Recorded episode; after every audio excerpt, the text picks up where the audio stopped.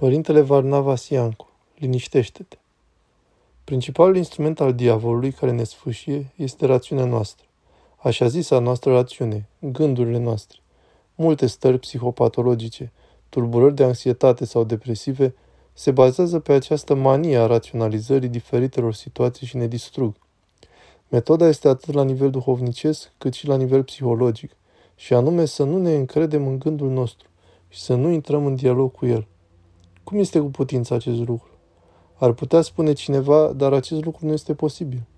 Când ne hotărâm să nu discutăm cu gândurile noastre, atunci creăm condițiile pentru ca inima noastră să se golească de ego-ul intens și să-i facă loc lui Dumnezeu și să poată lucra cuvântul duhovnicesc și starea duhovnicească. Repetăm, stresul este o stare bolnăvicioasă din punct de vedere duhovnicesc, nu doar psihologic, care se bazează pe convingerea, pe credința în propriul meu gând. Teribil lucru este gândul. Cel care se nevoiește duhovnicește, călugărul și mireanul, prima luptă pe care o duce este cea cu gândul său. Nu crede în gândul său. Și cu cât omul se obișnuiește să gândească, în mod automat, știți, mi-a spus cineva care a studiat, știți care este viteza gândului? O miime de secundă. Imaginați-vă cum circulă gândurile automat. Le oferim însă spațiu. Atâta timp cât cred în gândul meu și discut cu el, cu atât mai puternice devin anumite stări dificile. Din fericire însă tot ceea ce se face, adică și în privința creierului nostru, se și desface. Cum? Prin armonie, prin liniște, prin felul în care trăim. Cineva ar putea spune mai întâi dieta, mersul pe jos și apoi acestea, dar în principal prin faptul că decid să nu intru în dialog cu gândurile mele. Și încetul cu încetul apare un echilibru, o liniștire și creierul distrus revine la viață. Nu este un capitol încheiat. Dumnezeu ne dă ocazii și posibilități. Dar problema este să le punem în lucrare în mod corect. Iar modul corect de a o face este pocăința și rugăciunea.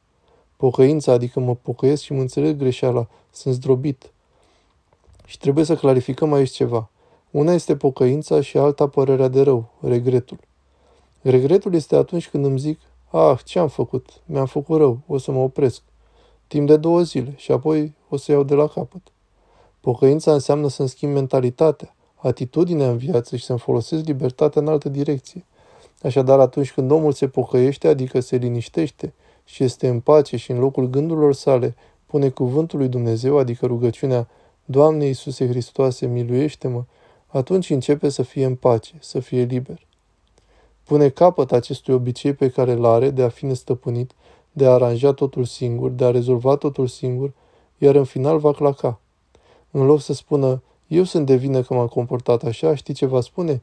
E vina altora care îmi creează necazuri în viață și nu fac ceea ce cred eu că este bine. Aceasta este cea mai mare absurditate. Nu există o absurditate mai mare decât aceasta.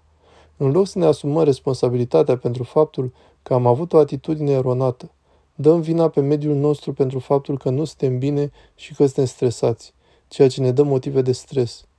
Stresul există în noi ca atitudine, ca o certitudine a faptului că eu știu ce este bine. Deci când ne dăm seama că aceasta este calea spre Hristos, atunci nu o să avem nici gânduri, nici nu o să ne facem calcule, planuri, nu ne pasă de nimic, pentru că oricât am planifica, este un nonsens. Este un nonsens să avem gânduri. De ce este un nonsens? Ce înseamnă faptul că omul are gânduri și face calcule și tactici și își aranjează viața pentru a avea un rezultat pozitiv? Înseamnă că el își este și Dumnezeu, s-a făcut pe sine Dumnezeu ca să controleze și să determine lucrurile. Ce credeți că sunt gândurile? Sunt încercarea de a deveni Dumnezeu pentru noi înșine și pentru alții. Omul care se predă lui Dumnezeu și nădăjduiește în mila lui este un om liber, nu are gânduri, are viață, se bucură de viață. Inima lui lucrează și dorește ca această viață să se transmită tuturor. Trăim în tensiune și agitație și nu putem înțelege cât de important este acest lucru. Să ne golim de gânduri, să ne concentrăm asupra persoanei lui Hristos. Inima omului este atunci plină. Omul are putere și poate trăi cu adevărat. Omul cu adevărat viu este cel care trăiește liniștea într-un mod duhovnicesc, liniștea sa fiind o stare de relaționare, o stare de rugăciune. Am spus odată ce este trezvia. Este următoarea stare. Ești într-o tăcere profundă. Problema noastră este că nu putem suporta tăcerea și liniștea pentru că ne vin mii de gânduri. De aceea căutăm să fim în compania oamenilor. De aceea căutăm să fim continuu afară pentru a face diverse lucruri. Nu putem suporta liniștea pentru că atunci vin mii de gânduri. Ceea ce am trăit în timpul zilei, mai ales ceea ce ne chinuie, iese la iveală atunci când suntem singuri. Când stăm liniștiți, ne cuprind neliniști, temerile noastre, acestea ne chinuie. Și considerăm legitim acest lucru, îl considerăm corect. Aceasta este o risipă de energie duhovnicească, este o pierdere. Omul care este înconjurat de aceste lucruri și se lasă prada acestor stări și se gândește constant la ele și pierde puterea de a se ruga cu adevărat. A alunga gândul înseamnă a fi indiferent la acel gând. Imaginația mea primește atacurile potrivnicului, ale ispitei sau din experiențe pe care le-am avut sau din neliniști pe care le avem și se activează. Când vine deci gândul, nu-l primesc, îl tratez cu indiferență și își pierde imediat puterea. Când încep să prim omeala și îmi zic, a, oare așa e? Intri în dialog, gândul prinde putere. Devin prizonierul gândului și îmi pierd puterea lăuntrică. Îmi pierd bucuria. Inima este condamnată, se încurcă. Inima omului este prizonieră. Inima își pierde libertatea. Ei bine, alung gândul înseamnă să nu discut cu gândul ca să-l pot controla, să-l înțeleg, să-l analizez și să trag o concluzie care să fie pozitivă pentru mine și să susțin că, iată, acum nu trebuie să-mi fac griji pentru că m-am gândit. Am înțeles că rezultatul nu este negativ. Asta este deja epuizare. Puterile mele sufletești își pierd forța și nu pot nici să mă rog, nici să mă bucur, nici să înțeleg. Cei mai mulți dintre noi suntem osteniți de gânduri și de aceea nici nu rezistăm în relațiile noastre reale. Omul este epuizat de gânduri, se chinuie lăuntric, suferă și nu are puterea să gestioneze lucruri simple. Îl vezi că este obosit, se enervează ușor, este irascibil pentru că în interior este deja distrus. De aceea este foarte important ca persoana care se roagă să se golească pentru câteva minute, să se liniștească, să nu se gândească la nimic, să nu spună nimic, să nu se îngrijoreze de nimic, să se golească complet, să nu aibă nici gânduri bune, nici rele, o golire, o liniștire. Când se creează deci această liniște după câteva minute, omul este gata să se roage. De cele mai multe ori rugăciunea noastră nu este auzită și nu are putere pentru că se face cu stres, se face cu tensiune, se face cu o încleștare lăuntrică, care este pricinuită de grijile noastre. O rugăciune făcută cu un sentiment de neliniște dintr-un anumit motiv nu este rugăciune, este o prostie, timp pierdut. Aceasta nu are niciun efect în inimile noastre. Această rugăciune nu lucrează înăuntrul nostru. Adică avem încleștare și în același timp mecanic și obsesiv spune rugăciunea și zicem, dar eu m-am rugat, însă Dumnezeu nu m-a ascultat. Dar am stat treaz toată noaptea, m-am rugat tot timpul. Dar te-ai rugat nu concentrat asupra lui Hristos, ci asupra neliniștii pe care o aveai. Te-ai concentrat asupra cererii, nu asupra lui Hristos. Cererea ta era soluția la o problemă a ta și nu ai înțeles că Hristos era căutarea. Și toată noaptea o irosim fără rost. L-am căutat pe Hristos cu gura, dar inimile noastre sunt în altă parte. De aceea omul nu se poate ruga cu adevărat. Rugăciunea lui nu poate da roade dacă are în el agitație, stres, neliniște, constrângere lăuntrică. Să ne golim mintea de gânduri, să fim cu pace, să fim liniștiți.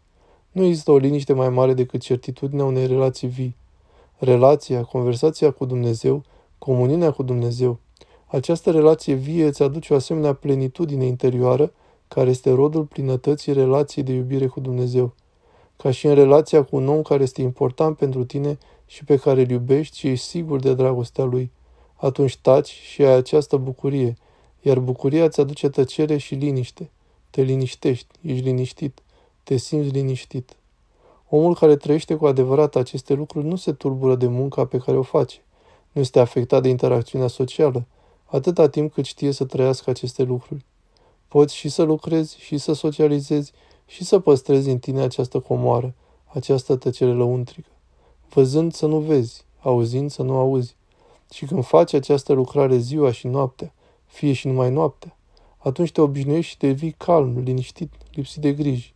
Și așa cum cineva se întinde în apa mării, se bucură și se desfătează de ea, tot așa și tu te desfătezi de oceanul rugăciunii minții. Aceasta este cu adevărat liniștea omului care se roagă ca și cum s-ar lăsa să plutească în marea milei dumnezeiești, se predă, se odihnește, nu are tulburare. În jurul nostru poate avea loc o catastrofă, pe noi nu ne atinge. Există ceva mai important în lăuntru nostru. Cel mai zguduitor lucru care îi se poate întâmpla omului este liniștea lui interioară. Cel mai exploziv eveniment, cel mai desăvârșit eveniment pe care omul îl poate trăi Pentru că atunci chiar trăiești astfel de stări, este liniștea lăuntrică. Liniștea lăuntrică nu a unui om care trăiește într-o stare de pasivitate, ci a unui om care trăiește înăuntrul său lucrarea unei energii atât de mari, este atât de activată în relația cu Dumnezeu, încât depășește limitele tensiunii și ajunge la o pace și o liniște interioară. Când cineva aude de liniște și de tăcere, zice, a, adică nimic? Adică apatie, pasivitate, adică un om adormit? Numai adormit nu ești atunci. Ești atât de treaz încât te liniștești. Ești atât de plin de energie încât te bucuri de prezența lui Dumnezeu și atunci vezi și îmbrățișezi întreaga lume, totul, și trăiești în această pace ca și cum ai fi într-o mare a Dumnezeirii. Gândul vine și te tulbură, și dacă o să mori. Și viața tot de la Dumnezeu este. Și dacă ai să mergi în iad. Dacă vrea Dumnezeu să merg și în iad. Dacă persoanele mele dragi sunt distruse, dar oare ale mele sunt? Ale lui Dumnezeu sunt. Eu voi face ce îmi stă în putință, nimic mai mult. Nu există o răsturnare mai mare, nu există o provocare mai mare pentru diavol decât aceea de a nu te tulbura. Și nu există reușită mai mare pentru diavol decât aceea de a te tulbura și de a fi tensionat. Crapă, îți zice, dar ești prost? Stai să-ți explic că trebuie să fii stresat, dar stai să-ți explic, copilul tău este în pericol. Așa face diavolul. Și un scandal pentru rațiune este să răsturnăm situația, dar nu prin gând, prin obiecții, adică prin cugetare, ci prin totală indiferență. Atunci vom scăpa și de psihanaliză și de medicamente psihotrope și o să se reducă și munca duhovnicului.